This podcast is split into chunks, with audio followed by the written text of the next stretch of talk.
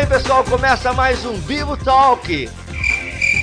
Cast. Eu sou o Rodrigo Bibo de Aquino e eu já preguei diante dele até a tristeza salta de alegria. Olá, aqui é o Mac e quem saltou de alegria no último domingo foram os argentinos.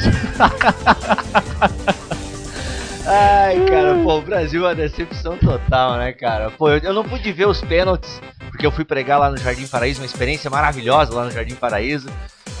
Então, aí, caramba, mano, eu não pude ver, mas lá na igreja eu fiquei procurando os irmãos, né, cara? Algum, sempre chegam os irmãos atrasados no culto. E aí, mano, conseguiu ver o jogo? Não, mano. Aí um me falou, ó, oh, o Brasil perdeu os quatro pênaltis. Eu falei, não, não pode, o Brasil não pode perder. Nunca perdeu o pênalti. Nunca oficial, na história desse país. Pênaltis, todos os pênaltis, né? Foi uma coisa incrível, né, cara? E no Twitter eu cheguei a ler uma coisa engraçada, né, Marquinhos? como é que é, como é que é? Ah, cara, eu vi isso lá na empresa, né? Como é que é? O, o errar é humano, mas errar quatro pênaltis só humano, né?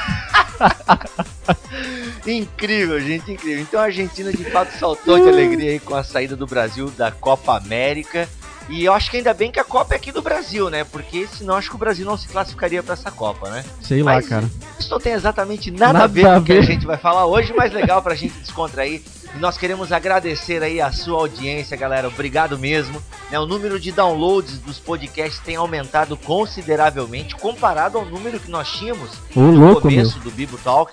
Então, assim, subiu legal mesmo. A gente agradece a você que tem divulgado o nosso trabalho, a você que tem mandado o e-mail, é, a você que tem, enfim, curtido aí o que a gente tem feito com carinho, sempre nas quartas-feiras pela manhã, é chuva verdade. ou sol. Geralmente chuvosa. Geralmente chuvosa, é verdade, né? Geralmente chuvosa, mas a gente tá aqui gravando, estudando para fazer um podcast legal para você. Então o seu feedback, ele é muito importante, ok? Mande e-mail para podcast@bibotalk.com é, ou mac@bibotalk.com porque a gente precisa ouvir o feedback no que a gente pode estar tá melhorando, temas, inclusive o tema que a gente vai começar hoje é um tema sugerido por um ouvinte. A gente ficou muito feliz com isso. Lembrando que o último podcast que a gente falou sobre as tábuas da lei não matarás vai ter a parte 2, ok? Mas a gente gosta de dar um tempo para não ficar sempre no mesmo assunto, no mesmo tema. Então, em breve, nós voltaremos. Ainda vou conversar com a quem sabe o próximo podcast, não sabemos ainda. Mas nós voltaremos no mandamento Não Matarás e falaremos sobre é, suicídio, sobre aborto, enfim, esses são os principais temas que nós falaremos no próximo Não Matarás Parte 2, beleza?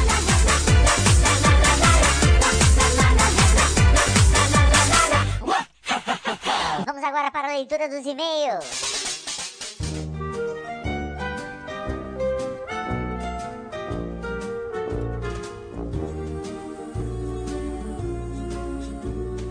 You've got a friend in me. You've got a friend in me. When the road looks rough ahead and you're miles and miles from your nice warm bed. Olá, gente. Vocês pediram e eu voltei para a leitura de e-mails. Vamos ler o e-mail do ouvinte Marcelo, direto de Gramado, Rio Grande do Sul. Diz: Confesso que não tenho ouvido todos os podcasts, mas os que ouço têm sido bênção. Uma pena mesmo não ser ao vivo para poder interagir. Se bem que vocês estudam muito para fazer o podcast, daí fica ruim de entrar no debate.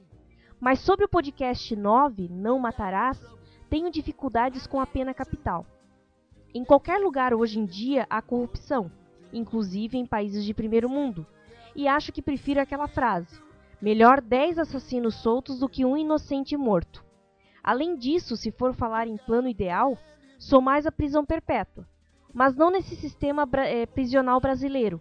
Sou a favor de uma prisão empresa em que o cara tenha que trabalhar para pagar sua estadia e o que sobra vai para a família. Se não tiver família, vai para o fome zero ou algo do tipo compensando de alguma forma a sociedade pelo mal que causou. Em Cristo, Marcelo, do Justin Brasil. Então, para eu continuar participando do podcast, envie seu e-mail para podcast@bibotalk.com. Pode ser crítica, elogio ou simplesmente dar um alô. Seu e-mail é muito importante para nós porque nos motiva a continuar.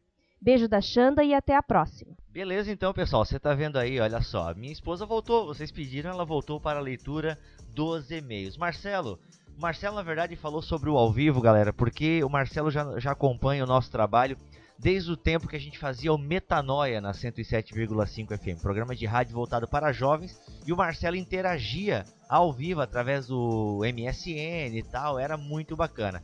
É uma pena mesmo, Marcelo, que não dá para ter essa interatividade ao vivo, mas a leitura de e-mails pode ser de alguma forma essa interatividade que você tanto almeja.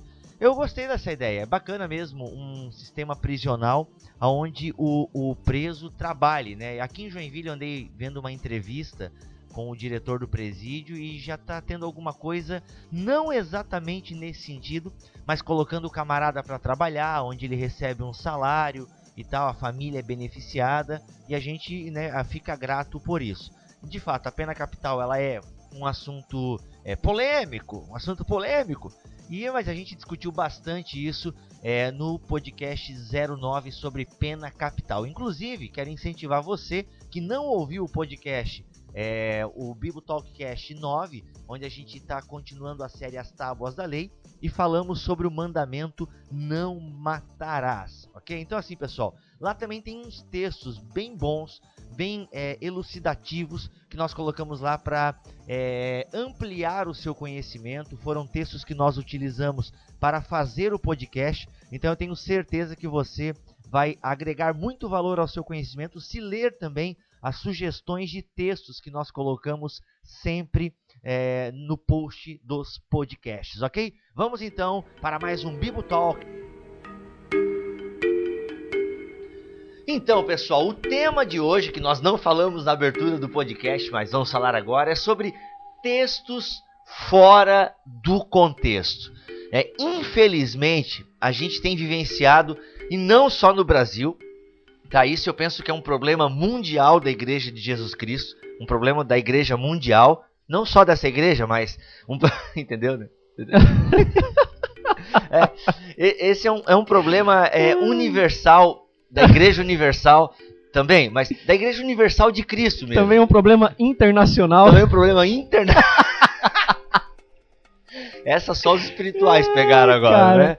Então, assim, pessoal, de fato existe um problema muito sério no que diz respeito à interpretação dos textos bíblicos. É, a, a gente vê Basta você.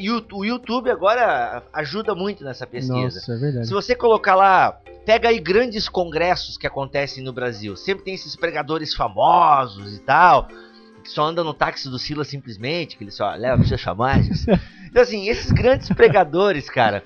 Eles falam muita abobrinha. Né? O que a gente vê é a Bíblia Sagrada sendo utilizada para legitimar discursos quando na verdade ela não, ela não serve para isso, ela não serve para legitimar os meus discursos. Então a gente vai ver alguns textos hoje aqui nesse bate-papo que somente alguns, né? Com certeza a gente espera que você nos envie e-mails falando: "Poxa, vocês esqueceram daquele texto que também é interpretado assim, assim e assado". A gente espera mesmo que você mande, porque a gente vai falar só de alguns textos é que na nossa opinião são mal interpretados. Quem é pregador da palavra de Deus, quem exerce esse ministério da exposição da palavra ou esse ministério do ensinamento da palavra, ele precisa estar antenado no texto bíblico. Porque assim, existe aquela leitura que é a devocional, uhum. que é o que a maioria daqueles que leem a Bíblia, afinal são poucos, acredite, são muito poucos que leem a Bíblia, é, mas daqueles que leem a Bíblia, são pessoas que leem com o coração aberto, com a mente aberta, pedindo para que o Espírito Santo ministre no seu coração. Isso é louvável e o cristão tem que fazer. É, é o primeiro passo, é a primeira aproximação da leitura bíblica e é o tipo de aproximação que qualquer pessoa é, pode ter. Né? Digamos lá, você é um novo convertido, ganhou uma Bíblia de presente. Você já vai com aquela fome. E cara, não sei se foi contigo, mas comigo foi assim. Nunca li a Bíblia na minha vida. Quando eu cheguei a Cristo, mano, eu tive vontade, eu fui uhum. atraído, né, para esse livro e tal. Lia com afinco e tal. Tanto que o que eu sei de Bíblia hoje eu aprendi naquela época. Né? Então assim, mas a minha leitura, ela era uma leitura superficial Era, ela, ela, ela era uma leitura onde eu não tinha nem Bíblia com comentário, nada. Então, e eu li a Bíblia já tecendo a minha interpretação. Por quê? Porque todo mundo que se aproxima da Bíblia Sagrada já vem com um contexto histórico, Sim. contexto cultural, é, a questão de ser até masculino ou feminino influenciando a leitura da Bíblia, gênero, né? É a questão do gênero sexual e tal, tal, tal. Então, assim, um exemplo, cara, cômico. É, como todos sabem, eu sou estrábico, né? Não, na verdade eu sou pobre, então eu sou vesgo. Então o que acontece? Cara, quando eu tava lendo a Bíblia, eu comecei lá de Gênesis, né? Tal, pá. Quando eu cheguei em Levítico, meu amigo, eu passei por uma crise violenta. Estava eu lá lendo Levíticos, agora não lembro muito bem o capítulo, se não me engano é o 20, e de repente começa a falar dos defeitos que uma pessoa não pode ter caso ela queira servir ao Senhor. Cara, olha só, velho. E desde, meu Deus, cara, e desde que eu cheguei na igreja, cara, eu queria, entende, fazer algo pra Deus. Eu queria ser relevante no reino de Deus, entendeu? Trabalhar pro reino e tal. Cara, quando eu li ali que o camarada não podia ter defeito no olho, cara, eu fiquei, eu fiquei triste, cara. Sério? Por quê? Porque eu não tinha nenhuma experiência exe- exegética, hermenêutica, entende? Eu não tinha, eu- eu- era o contato simples, o contato devocional com a Aham. Bíblia, entende? E cara, quando ele falou que não podia ter problema, cara, no olho, eu fiquei muito triste. Né? Eu não entendi que era pro contexto da. Depois eu fiquei tão triste que eu fui procurar aconselhamento. Aí a pessoa, graças a Deus, teve a sabedoria né, de me ambientar o contexto do, do texto, né, de me explicar que aquilo ali era específico para a época, que tinha esse sinônimo assim, assim, assado e tal, tal, tal, que era a lei de Moisés para o povo israelita, para quem servia no templo, né, mas que Deus estava falando de perfeição. Hoje em dia a gente não pode ter é, imperfeição de caráter, mas não é um defeito físico que vai te impedir ou te tornar indigno de servir a Deus e tal, tal, tal. Então assim, cara, pô, foi é, é só um exemplo que como a gente às vezes se aproxima de maneira inocente da Bíblia e às vezes ela pode nos pregar uma peça. Arnaldo César A Coelho. regra é clara, É um absurdo. Não acontece nada. mas a regra diz e ela é clara. E, ah, e tem outra, outra questão assim, né, Bibo? As pessoas costumam espiritualizar a leitura da Bíblia. Ah, não, não, não no sentido de, de interpretar literalmente ou espiritualmente, não é nesse sentido. Mas eu tô falando da seguinte forma: Ah, eu, eu leio a Bíblia e só o Espírito Santo me revelando o que está ali, iluminando o meu coração. É o suficiente para que eu faça uma pregação, é o suficiente né, para que eu tenha um, um todo e pleno entendimento da Bíblia. De forma alguma, eu já vou deixar aqui bem claro, eu descarto isso, até porque isso é uma verdade bíblica, de que o Espírito Santo é, de, é o nosso professor, é o nosso consolador. De fato, a Bíblia, para quem não é cristão, ela é algo obscuro, a não ser que o Espírito Santo intervenha através da leitura da palavra de Deus, né? Uma pessoa não, não, não vai entender ah, ou receber bem as coisas que estão escritas ali. Então, o Espírito Santo ele faz isso com todos nós, com todos aqueles que são cristãos, lavados, remidos, né, nascidos de novo. Mas fato é que isso, na verdade, é uma conclusão muito simplória para toda a questão. O cristão ele deve e pode se apoiar ah, na visão, na cosmovisão de que outras pessoas já tiveram da palavra de Deus, já tiveram um contato maior, já têm experiências muito maiores e mais relevantes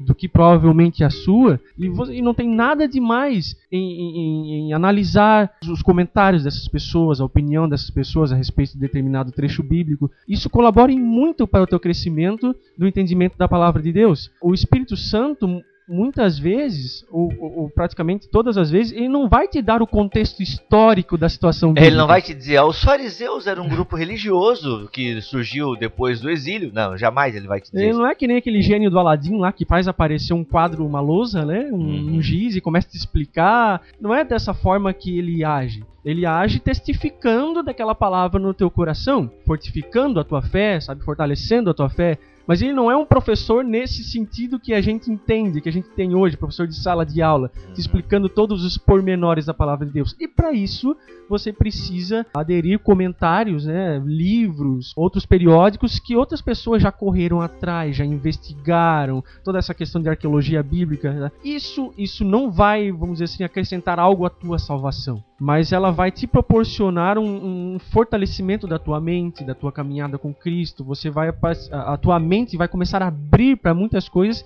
que até então, se você não fizer isso, não correr atrás dessas coisas, você pode correr o risco de ficar aquele famoso crente bitolado. Totalmente. E outra, é, a gente pesquisa historicamente, a gente vai atrás desses comentários do grego, do hebraico, porque a gente também precisa explicar a nossa fé. Né? Pedro deixa bem claro que a gente deve dar a razão da nossa fé.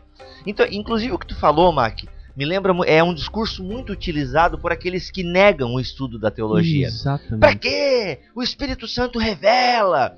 Queridos, é como o Mac muito bem explicou. Claro que é o Espírito Santo que revela o texto bíblico, que torna ele relevante para a nossa vida. É óbvio que sem o Espírito Santo a Bíblia é somente mais um livro. Um exemplo é que eu gostei muito que o professor Esdras falou. O Espírito Santo chegou assim para Natan e falou assim: ó, Davi está em pecado.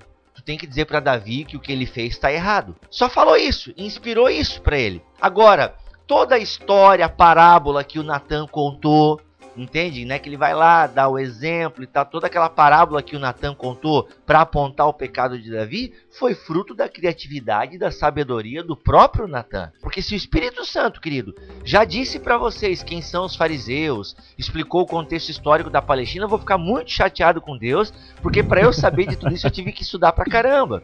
Entende? Então assim, os que negam o estudo da teologia são geralmente aqueles, justamente aqueles camaradas que buscam e que interpretam os versículos bíblicos de maneira muito alegórica. Eles buscam originalidade. Quem disse que a gente precisa ser original? É quem disse que a gente precisa falar o que ninguém falou?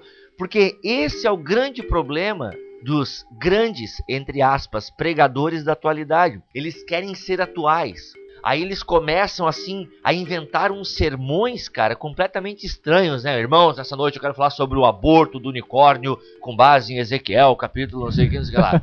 Entendeu?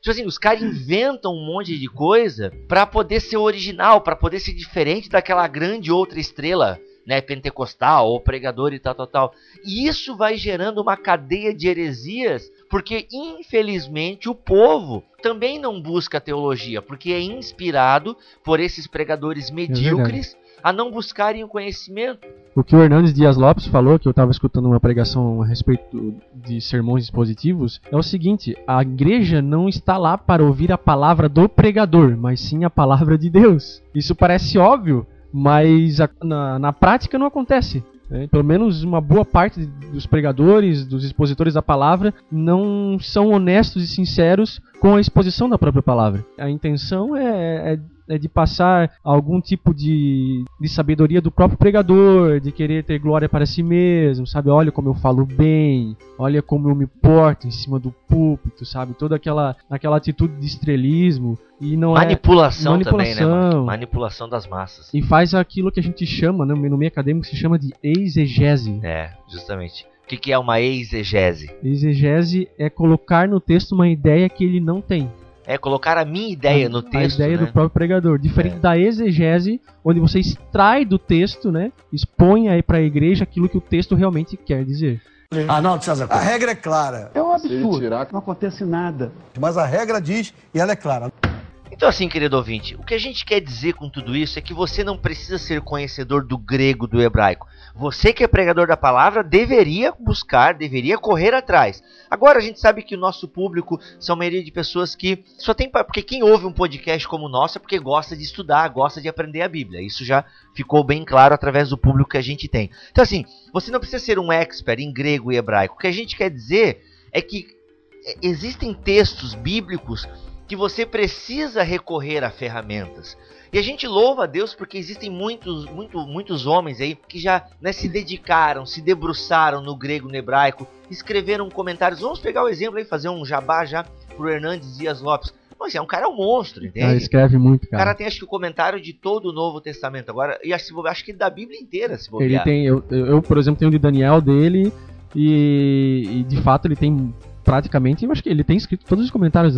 É, a maioria eu sei que ele, acho que do Novo Testamento ele tem todos, isso eu tenho certeza. Enfim, mas existem tantos comentários bíblicos, né? Você pode procurar, por exemplo, o da editora Esperança, é, o da editora Vida Nova, da Vida, são editoras que têm uma fidelidade acadêmica, intelectual e bíblica. Então, assim, o que a gente está querendo dizer é que existem é, versículos, passagens da Bíblia que, para você entendê-la plenamente, é, você precisa recorrer a, esse, a esses materiais. Por quê? O principal da Bíblia Sagrada é você descobrir o que, primeiramente, Deus quis falar com os destinatários do texto. Isso. Então, antes de ler, por exemplo, uma carta de Paulo e já interpretar para a sua vida, para a sua sociedade, porque esse a gente começa é, é, lendo a Bíblia já aplicando ela. Amém? Glória a Deus por isso. A Bíblia é feita para a gente aplicá-la mesmo na nossa vida.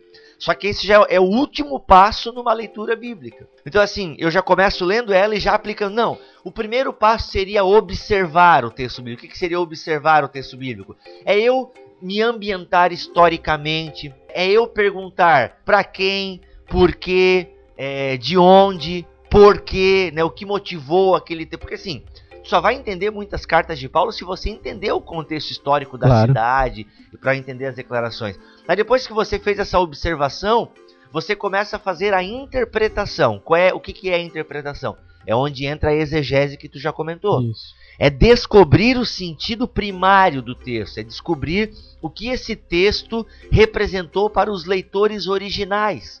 E isso é uma tarefa que você precisa recorrer a esses camaradas que se debruçaram né, em cima dos originais e tudo mais. Então, depois que você descobriu o que o texto bíblico representou para os destinatários originais, você então faz a aplicação. Só que para transpor né, esses dois mil anos de história que nos separam dos textos bíblicos, tem que se ter muito cuidado. Então, queridos, o que a gente quer fomentar aqui é que, primeiro, não aceite tudo que os pregadores falam. Vá pesquisar. Seja um bereano, né? Seja um bereano, né? Paulo elogia os crentes de Bereia. Gente, Paulo pregando e os camaradas conferindo nas escrituras. E isso, pô, Lutero já falava também, né, mano? Que seria um sonho quando a, a congregação não dependesse do pregador. Porque infelizmente o que acontece é que parece que o povo em geral, a grosso modo, depende só do que o pregador fala. E infelizmente os pregadores, né, os famosos, por exemplo, eles têm deturpado e destruído a palavra de Deus. E isso é complicado. Então, Lutero falava que a igreja teria, tinha que ser autônoma. Cada membro deveria ser um leitor e um estudioso uhum. da palavra de Deus. Ô, gente, e, vamos, e vem cá. Ferramenta é o que não falta, não né? Falta. Caramba, hoje em dia tem a internet. Que tu acha coisa boa na internet. De gente que faz exegese, põe na internet bons comentários. Cara, tem tanta ferramenta. Pô, tem né, a faculdade, a, por exemplo, a faculdade Refidim tem a sua biblioteca aberta lá. Se você quiser consultar, vá lá, faz uma carteirinha, entendeu? Tem a EPOS para quem é da Assembleia de Deus. No caso, tem a EPOS em praticamente todos os distritos de Joinville. A EPOS é espalhada pelo Brasil também, que é um curso básico em teologia. Tem muita, meu Deus, né, Maqui? Enfim, caramba. Só não estuda a palavra de Deus quem não quer. Hoje em dia tem Bíblia da mulher que ora, Bíblia da mulher que não ora, Bíblia do obreiro, Bíblia do cobreiro. Cara, tem até Bíblia da criança, mano, entendeu? Bíblia do ministro de louvor, Bíblia Bíblia do porteiro. Cara, tem de tudo. Bíblia de batalha espiritual e prosperidade financeira. Não, essa é censurada. É, essa aí. Essa, essa é para quem quer desaprender a palavra de Deus. É, enfim, já deu para pegar aí um, uma pequena introdução. Arnaldo César. A regra é clara. É um absurdo. Tirar... Não acontece nada. Mas a regra diz e ela é clara. Vamos então aos textos, né? Vamos lá. Temos alguns textos aqui. Por qual que a gente começa, Vivo? Vamos começar, acho que o primeiro texto que a gente podia começar é o Mateus 7, né, cara? Mateus 7. 7. Porque ah, muitas pessoas, né, pai, mas vocês estão julgando. E a Bíblia diz, né? Não julgueis para que não sejais julgados. vamos, ler, vamos ler o texto pra gente, pra gente entender bem o que, que a gente tá falando aqui, né? Mateus 7, no versículo 1 diz assim: Não julgueis para que não sejais julgados, porque com o juízo com que julgardes sereis julgados, e com a medida com que tiverdes medido, vos hão de medir a vós. E por que reparas tu no argueiro que está no olho do teu irmão e não vês a trave que está no teu olho? Ou como dirás ao teu, ao teu irmão: Deixa-me tirar o argueiro do teu olho, estando uma trave no teu? Hipócrita! Tira primeiro a trave do teu olho, e então cuidarás em tirar o argueiro do olho do teu irmão. E por último, no verso 6, não deis aos cães as coisas santas, nem deiteis aos porcos as vossas pérolas. Não aconteça que as pisem com os pés e voltando-se vos despedacem. Esse não julgueis, cara. Ele é muito utilizado, né, cara? Tipo assim, as pessoas acham que a gente. É, esse não julgueis, e a gente vai associar com o Salmo 105, 15 depois. ele é utilizado justamente por esses grandes pregadores aí, grandes sempre colocado entre aspas, que ficam lá, ah, esse povo aí que fica me julgando, mas ó, vocês não devem julgar, porque vocês também serão julgados. Ou às vezes numa conversa, quando a gente né, eu tenho certeza que isso acontece contigo também, quando a gente sempre teste um comentário, né, a gente está de fato julgando o que alguém famoso falou ou o que algum pastor falou. É, irmão, mas cuidado aí para não julgar. Mas gente, o que que os profetas fizeram? O que que Jesus fez? João Batista, Paulo, todos esses camaradas julgaram outras pessoas, julgaram doutrinas, Citaram até nomes, hein? citaram nomes. Então assim, o julgar aqui no sentido bíblico, primeiro que não é o julgar de você examinar uma doutrina, examinar a pregação, examinar é, alguém. Não, é o não julgar aqui está mais no sentido de caluniar. Exatamente. Tá? O julgar aqui está mais no sentido de você não ficar até mesmo espalhando maldade sobre aquele irmão ou ficar apontando o dedão para a vida dele sem amor, que é, É o que a gente vê muito por aí. Inclusive esses que falam pra gente não julgar é que acabam julgando no sentido bíblico. Ficam apontando o dedão pros outros, falando da, né, se achando maiores, se achando superiores. É ao- justamente no olho desses em que estão, que está a trave, né, onde o texto fala. Então acaba julgando os outros, mas a- acaba não medindo com, a mesmo, com o mesmo parâmetro a si mesmo. É, porque nós temos essa mania de é, supervalorizar as nossas virtudes Exato. e, e, e contrapartida supervalorizar os defeitos do meu próximo. Então, os meus defeitos eu olho com uma lente que diminui e os defeitos do outro eu olho com uma lente de aumento. É nesse sentido que o julgar está sendo falado. Inclusive, o próprio texto, como tu leu ali, ele fala como é que eu vou tirar a trave do olho do meu irmão se eu tenho, Se né? eu tenho uma trave. no meu o olho. cisco do olho do meu irmão, se eu tenho uma trave na minha. Isso, justamente. Ou seja, e- a- o texto deixa entender que eu tenho um papel sim de retirar a trave do olho do meu irmão se ele está andando num caminho que é condenado pelas É escrituras ou se algum, né, algum expositor das escrituras está ensinando algo equivocado. Então assim, primeiro vamos deixar bem claro, eu posso e devo biblicamente julgar as coisas. Mas o que Jesus está proibindo ali é o julgamento hipócrita. hipócrita, a calúnia, o julgamento sem amor. É, ou seja, o que a gente tem que entender é que a, a própria profecia, né, que no meio pentecostal é uma coisa muito respeitada, né, Mac? Tu é também do meio Sim, pentecostal? claro. E, e uma coisa que eu vejo muito na minha igreja é o seguinte: quando levanta alguém em profecia na igreja, cara, cai um temor na igreja. Meu, eu vejo todo mundo baixando a cabeça, meu, fechando os olhos. E eu fico pensando e fico muito triste com uma coisa. Por que, que quando o camarada tá pregando a Bíblia, a pessoa não fica na mesma devoção e não fica no mesmo respeito, né? Bem, enfim, esse não é o tema. O que eu quero dizer é que até mesmo essa profecia que todo mundo fecha o olho e tem um respeito enorme, ela pode e biblicamente deve ser julgada. O próprio Paulo falava o seguinte: olha, dois ou três profetizem, os demais julguem. Então as profecias tinham que ser Sim. julgadas. Sim. né? As pregações devem ser julgadas. E aqui tem que ficar bem claro. Arnaldo César A regra é clara, É um absurdo. Não acontece nada. mas a regra diz e ela é clara. Vou pegar um exemplo. Eu não tenho nada contra o Silas Malafaia. Gosto do tempo que ele usava o bigodinho. Entende? E, pô, se tu pega umas pregações antigas do cara, se tem um bicho que prega, é o Silas. E, na, e, e num contexto assembleiano, antes dele rachar, ele era, uma, ele era uma voz profética mesmo. Isso bem antes. Só que agora, na minha opinião, ele tem falado coisas que distorcem as escrituras. Eu não tenho nada contra a pessoa do Silas Malafaia, mas eu tenho muita coisa contra as suas doutrinas, ao que ele tem pregado. É verdade.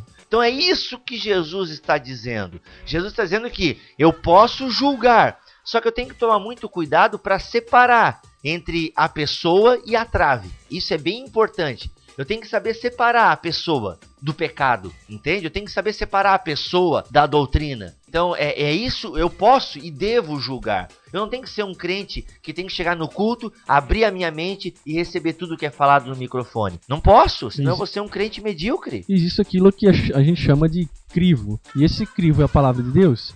Se tudo que a gente recebe, tudo que entra pelos nossos ouvidos, não tiver esse filtro, não tiver esse óculos, esse óculos sendo a palavra de Deus, fatalmente nós vamos incorrer aí em vários erros, vamos acabar aplicando a palavra do pregador às nossas vidas e não a palavra de Deus, porque uma coisa não necessariamente é a outra. Então, esse tipo de julgamento deve ser feito. É necessário que seja feito. Nós podemos aqui reforçar isso tal forma dizer assim: não julguem de forma hipócrita, cuidem com a trave dos seus, dos seus olhos. Mas uma vez que essa trave está retirada, você deve e pode fazer o devido julgamento, claro, num contexto de respeito, de amor, nunca tentando ofender ou falar de forma ríspida com a outra pessoa, a gente tem que analisar os contextos também, mas sim, você pode fazer esse tipo de julgamento, porque a palavra, Mateus 7, ele justamente apoia isso. No verso 6, onde diz assim: ah, Não deis aos cães as coisas santas, nem deiteis aos porcos as vossas pérolas, não aconteça que as pisem com os pés e voltando-se vos despedacem. Como se, esse versículo como se fosse uma determinação para que julguemos. Né? O, o Nicodemos ele fala assim num texto que ele escreveu no blog dele: né? Pois como poderemos evitar das nossas coisas preciosas aos cães e aos porcos sem primeiro chegarmos a uma conclusão sobre quem se enquadra nesta categoria? Olha só. Hum. É necessário que você faça um julgamento, sabe? Discernindo quem são os porcos. Quando você faz isso, você está julgando. Então você não dá para escapar de fazer isso, de praticar o julgamento no meio cristão. Então ficou bem claro, né? Tudo isso deve ser o quê? Permeado pelo amor. Jamais com senso de superioridade. Jamais, né, cara? Jamais. Né? Eu não posso me achar melhor do que outro. Então acho que isso ficou bem claro. Arnaldo César A regra é clara. É um absurdo. Não acontece nada. Mas a regra diz e ela é clara. Dá pra gente já fazer o link, né, Mac? Com o Salmo 105, 15, se eu não me engano. Lê aí. Salmo 105, 15, ele diz assim: não toqueis nos meus ungidos e não maltrateis os meus profetas. Eita, quem falar mal do pastor vai ser comida de Nossa. bicho. Já dizia uma música muito antiga, cara. E quem falar mal do pastor vai ser comido de bicho, vai ser comido de bicho, vai ser comido de bicho. E quem não gosta de dar dízimo vai ser comido de bicho, vai ser comido de bicho Então, assim, isso é uma coisa, né? Também é outro versículo muito utilizado por aquelas pessoas que querem manter o povo no cabresto, por aquelas pessoas que não querem ter críticas. Meu amigo, primeiro que é impossível você fazer alguma coisa e não ser criticado hoje em dia. Agora, muita gente quer usar esse versículo para manter uma autoridade, para ninguém tocar nele, né? Não toqueis os meus ungidos. Ah, para com isso, né, meu? Cara, então assim, é, então vamos pegar o exemplo de Jesus, o ungido dos ungidos. O ungido. Sabemos aonde, aonde a história acabou. Graças a Deus que ele ressuscitou, porque Ainda bem. Ah, imagina Paulo e os demais apóstolos, né? Tudo que foi feito com eles. Você não encontra isso em nenhuma parte do Novo Testamento. Os apóstolos tomando para si esse versículo, né, fora de contexto, dizendo vocês não podem fazer isso contra mim. De forma alguma. O que que esse texto diz? Qual que é o contexto ali? Le se vocês lerem um capítulo todo, é aquilo que a gente chama de contexto imediato anterior e contexto imediato posterior. Boa. É muito fácil de perceber que Deus está falando ali com a nação de Israel sabe? Ele usa termos como ele relembra o concerto que ele fez com Abraão, ele diz ali no verso 9, né, no verso 8, lembra-se perpetuamente do seu concerto, da palavra que mandou até milhares de gerações, do concerto que fez com Abraão e do seu juramento a Isaac. No verso 10, o qual ele confirmou a Jacó por estatuto e a Israel por concerto eterno. Por si só, esses versículos anteriores você já começa a formar na sua mente, ou pelo menos deveria ser assim, e que Deus está falando especificamente com alguém. Existe um contexto aqui e esse contexto ele está falando com Israel. Então, ele, quando ele chega no verso 15, não toqueis os meus ungidos e não maltrateis os meus profetas, quando ele diz não maltrateis os meus profetas, você também já está remetendo a um contexto daquela época. Ou seja, ele está falando com o povo de Israel, ele está usando e se refere, usa termos daquela época, Abraão, Isaac, Jacó, profetas, reis, aplicando essa questão do não toqueis nos meus ungidos ao povo de Israel. Não toquem no meu povo. O meu povo é ungido, mas num contexto mais amplo. Não, ah, ah, não dá, nós não podemos aplicar isso individualmente ah, num contexto de milhares de anos depois, porque não é assim que funciona. Não é disso que o texto está falando. Nós, isso é torcer o texto. E nós, como povo de Deus, o Israel de Deus, né? Olha só. Olha só. E nós, como povo, todos nós somos ungidos, certo? Claro. Então, essa questão da unção não é uma coisa que pertence a alguns indivíduos. É, essa unção, não. Todos fomos ungidos em Jesus Cristo. Todos nós, todos que somos povo de Deus.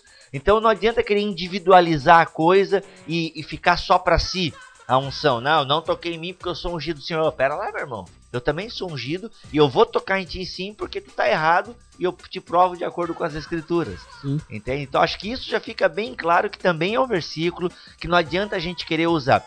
Você deve respeitar o seu pastor não porque ele é ungido do Senhor.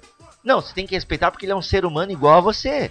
Assim como esse pastor também deve o respeito a você, porque você também é um ungido do Senhor. O povo tem a mentalidade muito curta e esses versículos são utilizados para justamente aumentar a dominação do povo. Que esses líderes torcem a palavra de Deus para manter o poder e tal, tal, tal. O versículo acaba sendo como uma blindagem espiritual, né? É boa, que o cara usa como um escudo para proteger o seu, o seu reino. E não tem nada a ver, entenda, você também é ungido do Senhor. E você pode sim, com base nas escrituras e com a medida do amor, você pode e deve julgar. Só que o problema é que hoje em dia, né, cara, a maioria dos pastores aí são pessoas autoritárias, são pessoas que te olham, né, de cima para baixo. É, é terrível, é nojento, sabe? É nojento.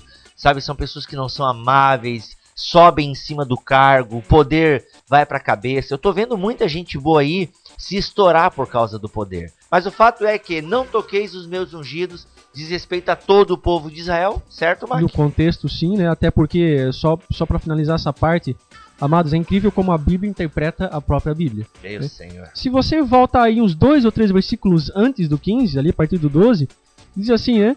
Quando eram ainda poucos homens, sim, muito poucos, e estrangeiros nela, falando da terra, né? Que Deus estava dando de herança.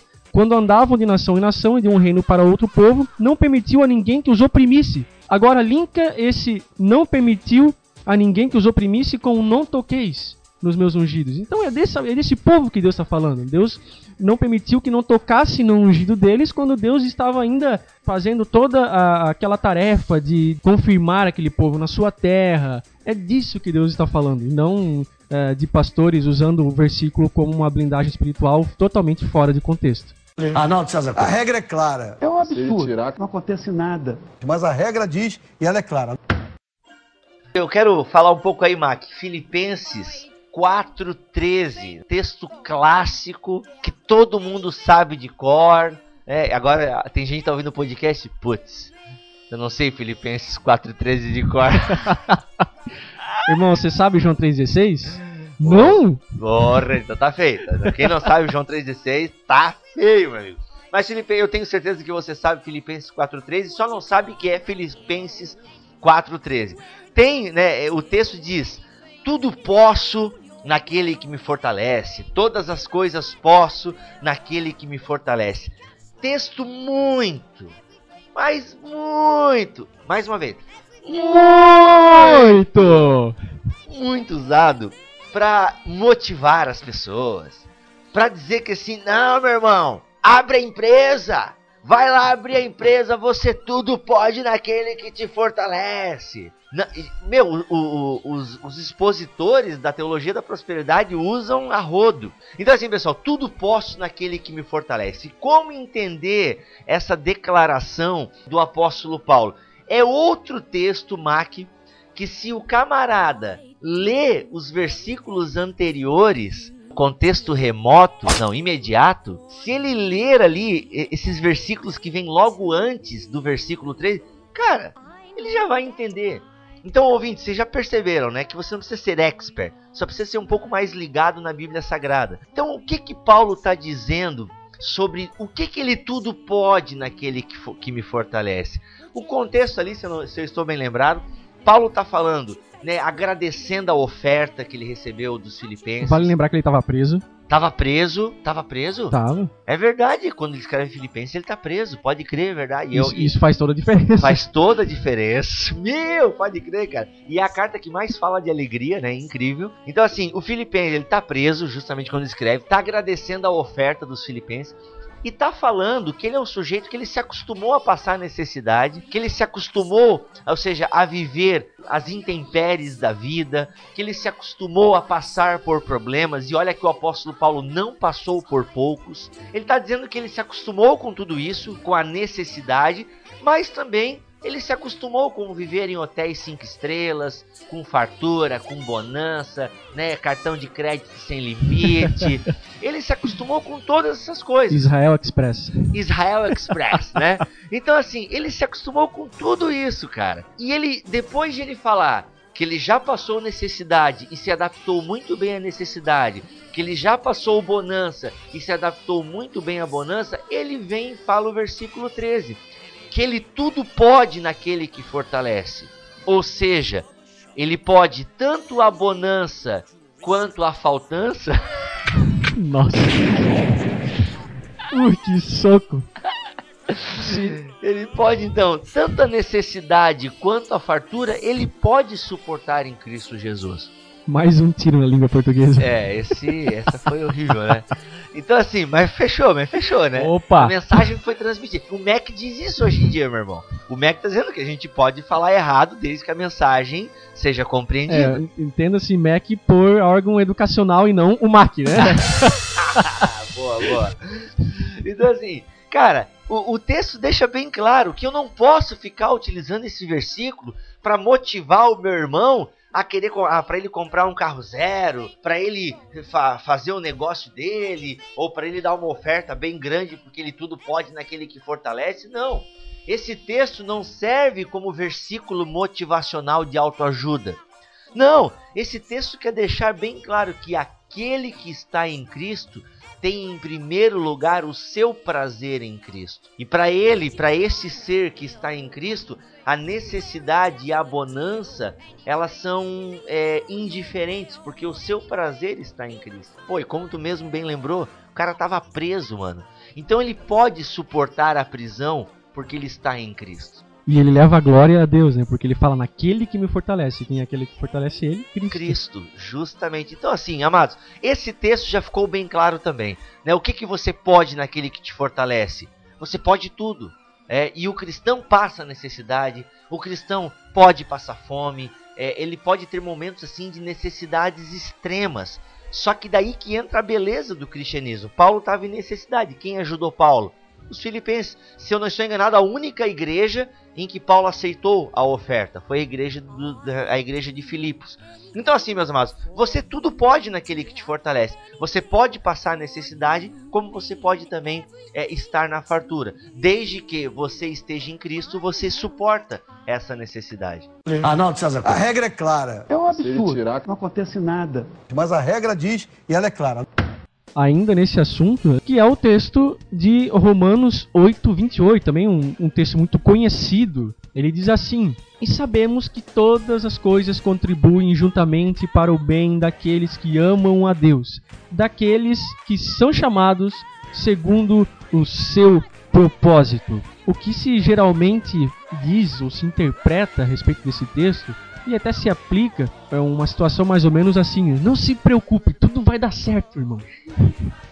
Porque todas as coisas cooperam para o bem daqueles que amam a Deus. Então, tudo vai dar certo, irmão. Não, não se não se escabele, não se desespere. Isso até parece música sertaneja. pode crer, pode crer. Mas Uh, então, é, ó, Deus está dizendo que todas as coisas vão cooperar para o teu bem, irmão. Então o universo vai conspirar, que ele já começa a ter uns é, esotéricos, né? É, é aí, aí também se usa pro lado bom, né? Um lado otimista da coisa, né? Então, aí entra até naquela questão de Filipenses que a gente tava conversando até agora, que só coisas boas cooperam. As coisas, o que, o que coopera para o bem aqui, esse bem são as coisas boas. Primeiro, se você recorrer ao todo o texto de Romanos 8, você vai ver que Paulo, dentre algumas coisas, está falando de aflições ali. Mais uma vez. Assim como em Filipenses também está no contexto de, de perseguição, está preso, também aqui em Romanos 8 eh, está falando na questão de, de aflições, e aí depois está no final do, do, do capítulo 8, lá no finalzinho ele já começa a falar que nada pode nos separar do amor de Deus, né? Nem a morte, qualquer coisa que, que possa infligir alguma coisa sobre você, nada disso pode separar do amor de Deus. Então é um contexto de aflição. Não é errado, em situações difíceis, né, apresentar-se diante de Deus em ação de graças, enxergando o poder dele, nos aperfeiçoando através da- das coisas difíceis. E de fato Deus faz isso. Na verdade, eu acho que Deus até aperfeiçoa muito mais o crente No ah, deserto, no deserto do que na Oh, bonança. com É, certeza. o crente enxerga, não é errado entregar a Deus as coisas difíceis. Mas esse bem não é a respeito disso, nem de coisas difíceis, nem de coisas boas que ele está falando. Quando o texto de Romanos 8, 28 diz assim: Sabemos que todas as coisas, essa primeira parte, todas as coisas, sim, ele está falando das aflições. Mas então tá, e aí quando ele fala contribuem para o bem? Esse bem que o Paulo está falando aqui é nada mais é do que ser estar em conformidade com Cristo. Todas essas coisas contribuem, aí se você ler o verso 29, porque os que dantes conheceu também os predestinou para serem conformes à imagem do seu filho, esse é o contexto imediato posterior. Então todas as coisas contribuem para que para o nosso bem. Esse bem é o que? Para que nós sejamos conformes à imagem de Cristo. Olha só, ganha toda, ganha um sentido completamente Ganha um diferente. sentido completamente diferente. Para o quê? Para que nós sejamos glorificados e justificados, como diz o verso 30. E aí fica mais fácil, amados, né? Quando a gente entende o contexto, a gente vai. Não fica só no versículo, naquele único versículo. Uhum. A gente acho que nem falou aqui ainda, mas existe aquele jargão que diz assim: texto fora de contexto Gera gera pretexto. pretexto. É isso aí. É necessário que você leia os próximos versículos para você entender aquilo que o autor Porque está falando. cinema, as pessoas nem fazem por mal, né, cara? Não. Tipo, quando eu quero usar lá, tipo, ah, irmão, todas as coisas cooperam para o bem daqueles. É porque a pessoa quer motivar, né? A pessoa tá lá na fossa, no fundo do poço, e tu quer motivar. Só que assim, essa motivada, ela distorce o versículo bíblico. Porque esse, justamente isso, acho que eu não tenho nem o que complementar, porque o comentário que eu li, ele fala também essa questão. Tudo é no contexto do amor e todas as coisas cooperam para a nossa salvação. Isso vale para quem é salvo e eleito por Jesus Cristo. Exatamente, ele fala disso, aquele que Deus predestinou, que os predestinados são aqueles que estão em Cristo. Justamente. Então, para aqueles que estão em Cristo, todas as coisas cooperam para que você seja conforme Cristo, para que você tenha a forma de Cristo. Isso. Então aí, ó, mais um texto que você entendeu o contexto e agora não gerará pretexto. Arnaldo César. A regra é clara, É um absurdo. Não acontece nada. mas a regra diz e ela é clara. Mac, vamos, vamos, vamos estragar tudo agora. vamos quebrar, chutar o balde. Malaquias 3:10, meu irmão. O Cara, dízimo, texto muito utilizado, muito, mas muito, muito, muito. olha, se no dicionário a gente encontrar a palavra cabresto, vai estar lá escrito do lado Malaquias 3.10. Porque esse é o cabresto que muito pastor coloca né, na vida dos irmãos, na vida dos- das ovelhas. Você já dizimou hoje, meu irmão? Já dizimou esse mês? Repreende o devorador. Hein? Repreende o devorador. E eu duvido que se você não, né, se você der o dízimo, Deus não vai restituir, não vai multiplicar, não vai blá blá blá. Eu nem, graças a Deus, eu nem sei esse discurso direito. Cara, mas é um texto muito bem colocado.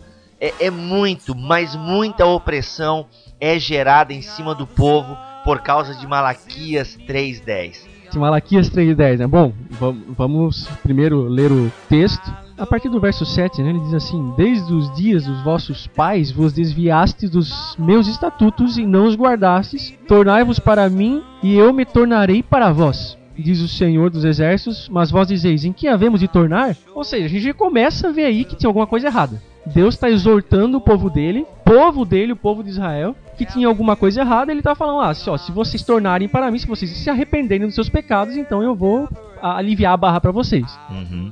Ele fala no verso 8: Roubará o homem a Deus? Todavia vós me roubais e dizeis: Em que te roubamos? Ele- olha, eles nem sabiam nem o que estava acontecendo, ou pelo Tipo, menos não queriam enxergar. Aham. né? Nos dízimos e nas ofertas.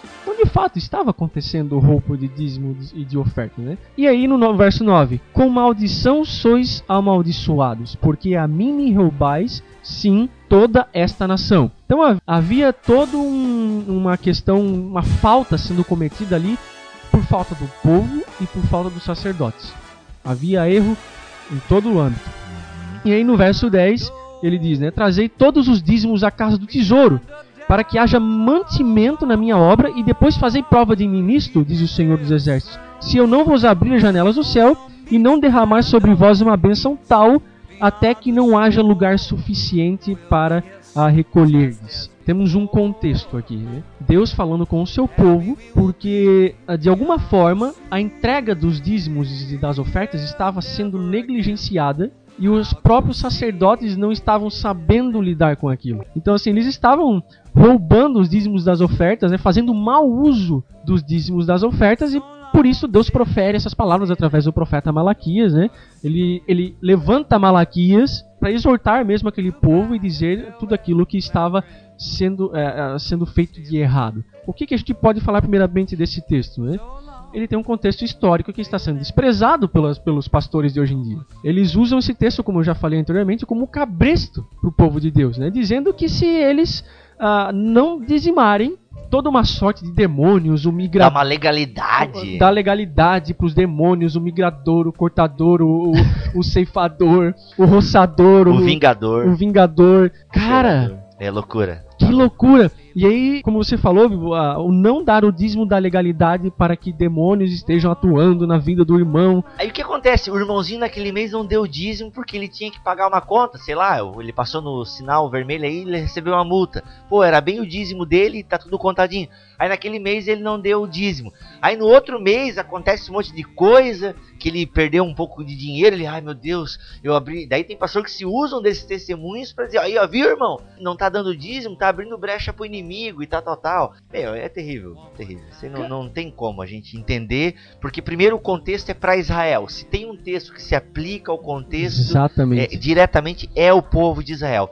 Porque nós, antes de pegarmos um versículo é, do Antigo Testamento, a gente sempre tem que olhá-lo a partir do Novo Testamento. Exato. A gente primeiro deve entender o que esse texto significou para o povo de Israel, para os destinatários primários, depois ver como Jesus e a igreja primitiva interpretou esses textos ou como ele citou esses textos e até, porque não, um pouco da história da igreja primitiva né, ali depois do primeiro, segundo século, ver como eles interpretaram para a gente poder aplicá-lo. A gente é bom deixar algumas coisas claras aqui, porque não é errado você planejar o seu dízimo. Nós cremos que Deus pode fazer milagres no âmbito financeiro de uma pessoa. Fez na minha, eu comprei um apartamento. Poxa, na minha vida também, Deus sustenta a minha, a minha, a minha vida de uma tal forma. Eu nem sempre fui fiel no dízimo com o Senhor, e no entanto. Idem.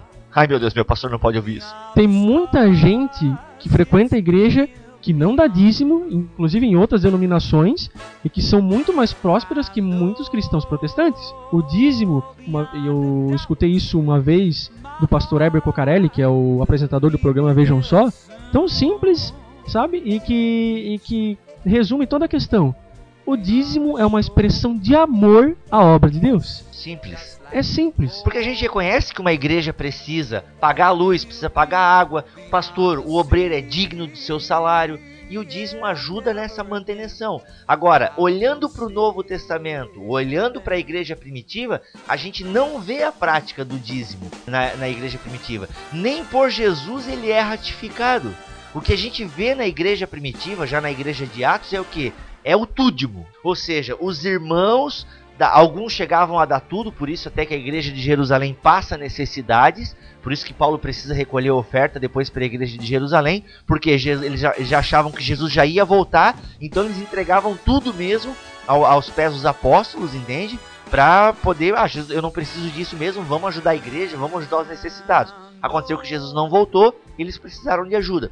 Mas o fato é, o que, a gente vê no Novo Testamento? Ofertas voluntárias. Em nenhum momento a gente vê Paulo falando da obrigatoriedade do dízimo. O que a gente vê são ofertas de amor, o incentivo em ajudar o irmão que passa necessidade, né? João fala, pô, aquele que vê o seu irmão passando necessidade, tendo recursos desse mundo e não ajudá-lo, pô, tá vacilando. Deve dedicar a nossa vida ao irmão, ou seja, com todos os meus recursos, eu supri o meu irmão, o obreiro é digno do seu salário. E a gente reconhece, no mundo que a gente vive hoje, tem que ter dinheiro para movimentar a coisa. Claro. Só que o pastor jamais pode agora se apropriar de Malaquias 3:10 para obrigar o povo a dar 10%. Ah, com isso a gente está dizendo que você pode é, simplesmente no seu coração, ah, vou dar o dízimo uma vez sim, uma vez não, podendo dar o dízimo sempre, tendo condições financeiras para dizimar e ofertar sempre, também não é assim, amados. Que o, o dízimo é justamente uma expressão é, de não avareza. Você está dizendo que o,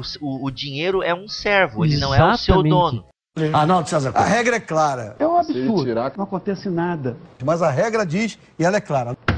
Então, amados, o dízimo é um reconhecimento simbólico de que tudo que temos pertence a Deus. Ou seja, se você está retendo o dízimo, analise o porquê você está retendo, se você precisou reter. Se foi justamente porque precisou pagar alguma conta, sabe que surgiu do nada. Eu, eu entendo que Deus não vai te, te julgar por causa disso, amados. Agora, pode ser que você esteja retendo o dízimo simplesmente por uma questão de avareza. Aí é complicado. Aí é complicado. Não há uma obrigatoriedade nos dízimos de tal forma que se você não der, um demônio vai amaldiçoar você não. e tudo mais.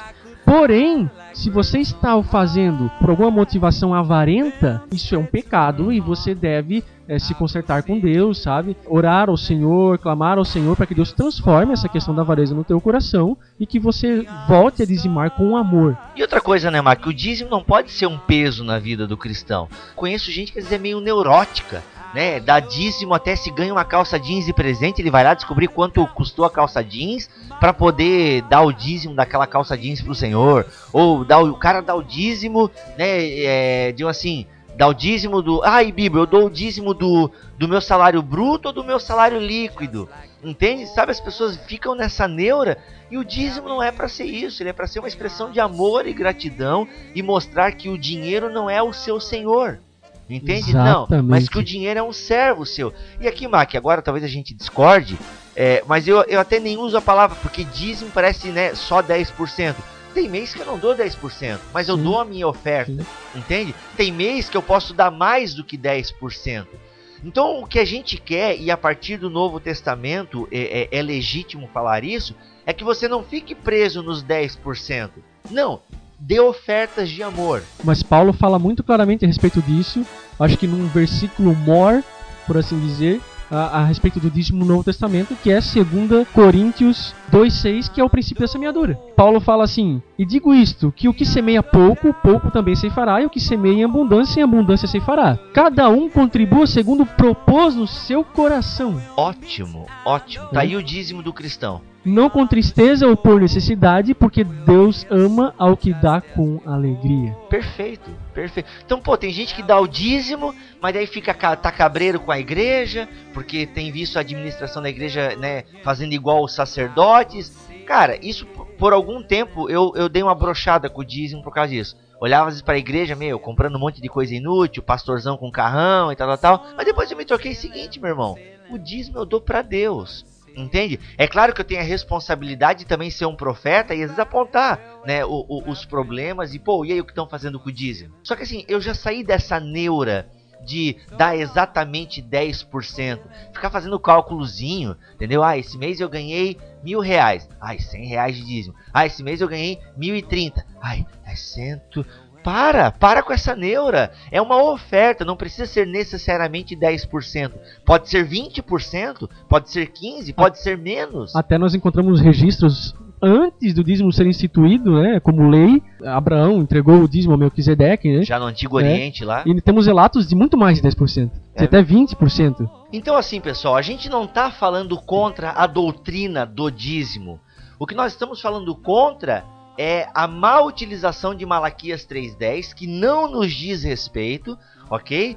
E que a gente não pode ficar preso a 10%. Tem mês que eu posso dar mais, tem mês que eu posso dar menos. O que a Bíblia no Novo Testamento nos orienta é dar segundo o nosso coração. Eu tenho que dar o dízimo com prazer, com alegria, com satisfação. Com uma eu... forma de adoração a Deus. Meu, perfeito. É, e agora, se eu fico todo neurótico. E uma coisa muito séria que me ocorreu agora, Mac. Iluminação total agora.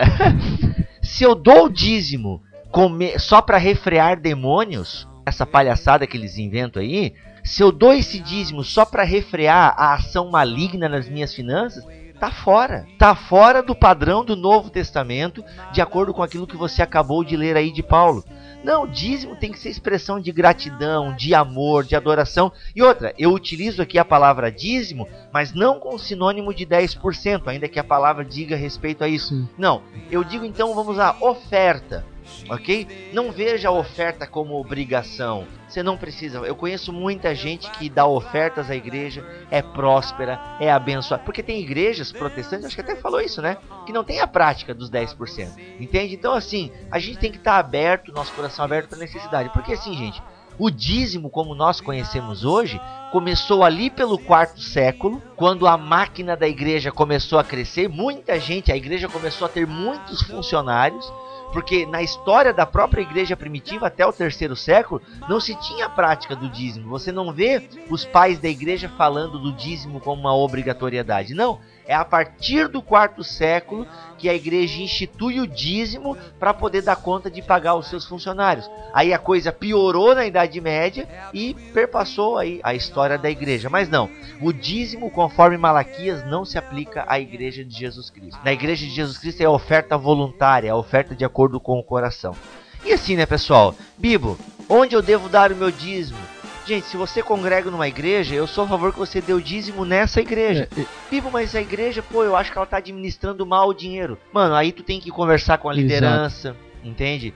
Mas eu acho que até uma vez um amigo usou um exemplo que é meio esdrúxulo, mas cabe, né? Você não pode ir lá pagar um lanche no Bob's e ir lá retirar o Big Mac.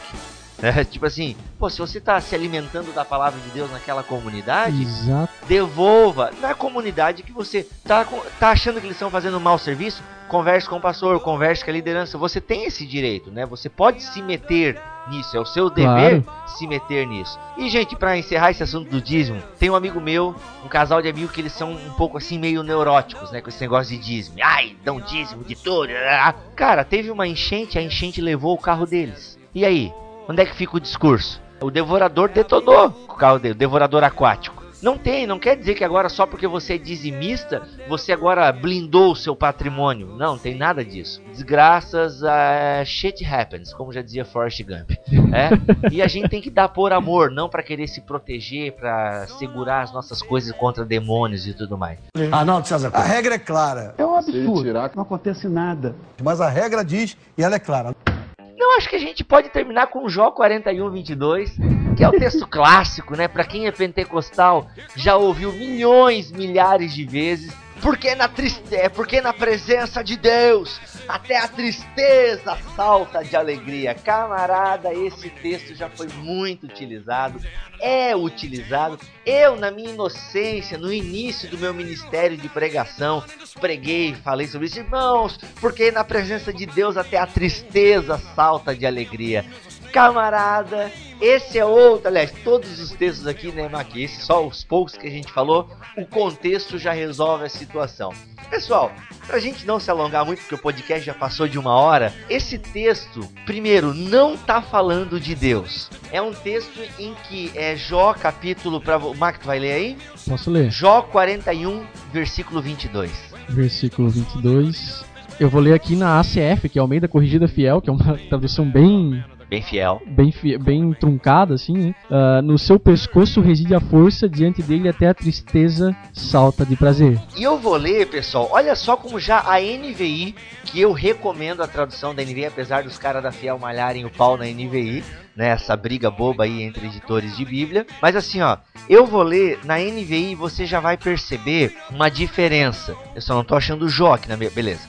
Aqui, Jó 41, Foi comido 22. pelo Leviatã. É, Jó 41, 22. Olha só. Porque aqui todo o contexto está exaltando as características desse monstro marinho que recebe aqui o nome de Leviatã. Aí, tições saem da sua boca, fagulhos de, de fogo estalam, das suas narinas sai fumaça, como de panela fervente, de pinhão. Não, não tem, não tem pinhão aqui. Como panela fervente sobre fogueira de juncos. Seu corpo acende o carvão e da sua boca saltam chamas. Tanta força reside em seu pescoço que o terror vai adiante dele, as dobras da sua. Ou seja, eu acabei de ler o 22, não tem nada com tristeza. Ou seja, a melhor tradução, e isso eu conferi no hebraico, mas a NVI e como também a Bíblia de Jerusalém são versões que se aproximam bastante do original. Então, assim, gente, primeiro, o contexto aqui não é Deus. O contexto é a gente está diante de um poema, é, é, de um dos discursos que Deus está fazendo para Jó. Em capítulos anteriores, versículos anteriores, Deus está falando que é o Senhor dos animais. E aqui, Deus, nesse discurso para Jó, ele começa a falar desse Leviatã que ganha características que vão além do reino animal que a gente conhece. Então, esse animal aqui, descrito nesse discurso de Deus para Jó, ele ganha me meio que conotações místicas. E até alguns autores entendem que Deus está falando de poderes sobrenaturais.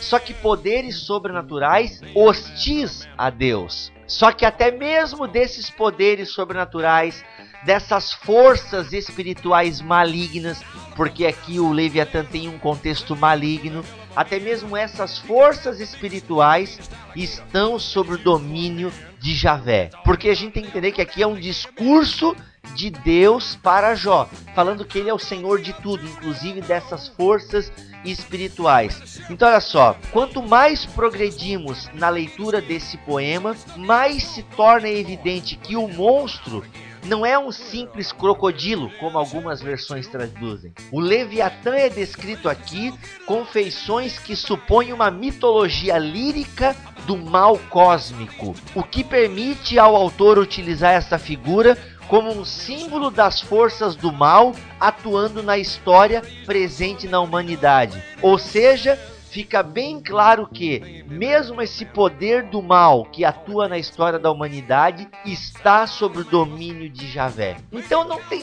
nada a ver. Por mais que a gente creia que Deus espanta a tristeza, eu creio que Deus alegra o coração triste, mas eu não posso usar esse versículo, né? Esse versículo aí na, na revista corrigida ele tá muito mal traduzido. Até a NTLH traduz melhor. Ela diz assim: a sua força está no pescoço e a cara dele mete medo em todo mundo. Olha só. Ela contextualiza. Contextualiza, ou seja, o terror vai adiante dele. Foi. Ele toca o terror, meu irmão. Entendeu? Então assim, não tem nada a ver com Deus. Então assim, queridos, quando vocês ouvirem um pregador na sua inocência, eu não digo, acho que é burrice mesmo, né, cara? Falar isso. Pô, ô, ô, pregador, vai lá, terminou o culto. Ô pregador, vamos ler aqui o contexto comigo. Daí tu já passa o endereço também do nosso blog para ele, porque não tem nada a ver, gente. Meu, a, na, a gente crê que a tristeza pode saltar de alegria na presença de Deus. Só que, meu, não usa esse versículo de Jó, entendeu? Não usa, não usa. Né? Tem um lá que fala que alegria formoseia o rosto, né? E, e, Deus é o autor da alegria, né? Tu pode juntar lá provérbios que diz que alegria formoseia o rosto com Filipenses 4 e tal. Mas não usa Jó 41, 22, porque ali tá falando do Leviatã, que é uma figura cósmica, uma figura mitológica utilizada é, por Deus no discurso para Jó para dizer que Deus é soberano até sobre esse mal cósmico que assola a humanidade. Não usa Jó dessa forma, irmão, que isso aí é derrota para ti, viu? É. isso aí é, derro é derrota, usar Jó dessa forma. Não faz isso, entendeu? E esse cara eu ouço muito, cara, ouço muito, ainda ouço muito. Arnaldo César A regra é clara. É um absurdo. Não acontece nada. Mas a regra diz e ela é clara.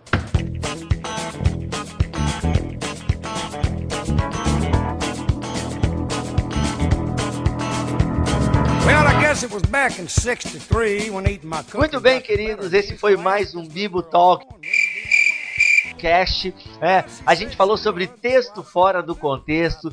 A gente tem, tem mais texto aqui, mas a gente não quer se prolongar muito. É, mande o seu e-mail para podcast@bibotalk.com ou mac, mac arroba bibotalk.com com a sua dúvida, com o seu é, esclarecimento e como está crescendo o número, o número de downloads, a gente quer conhecer você, ouvinte que nunca se manifestou. Gente, nem que você mande e-mail ou ponha lá um comentário no blog. Galera, tô ouvindo vocês. Pô, legal, continuem assim. Ou, galera, deem uma melhorada nisso. Pô, vocês precisam né, se atualizar nisso. Vamos participar, vamos interagir. A gente quer muito a sua, a sua participação. É verdade, vocês podem julgar a gente, tá?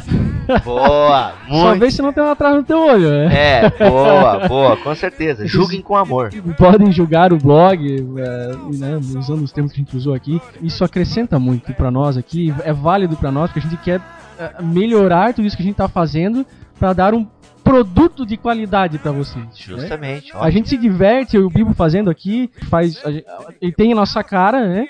Principalmente a cara do Bibo, mas. Feio.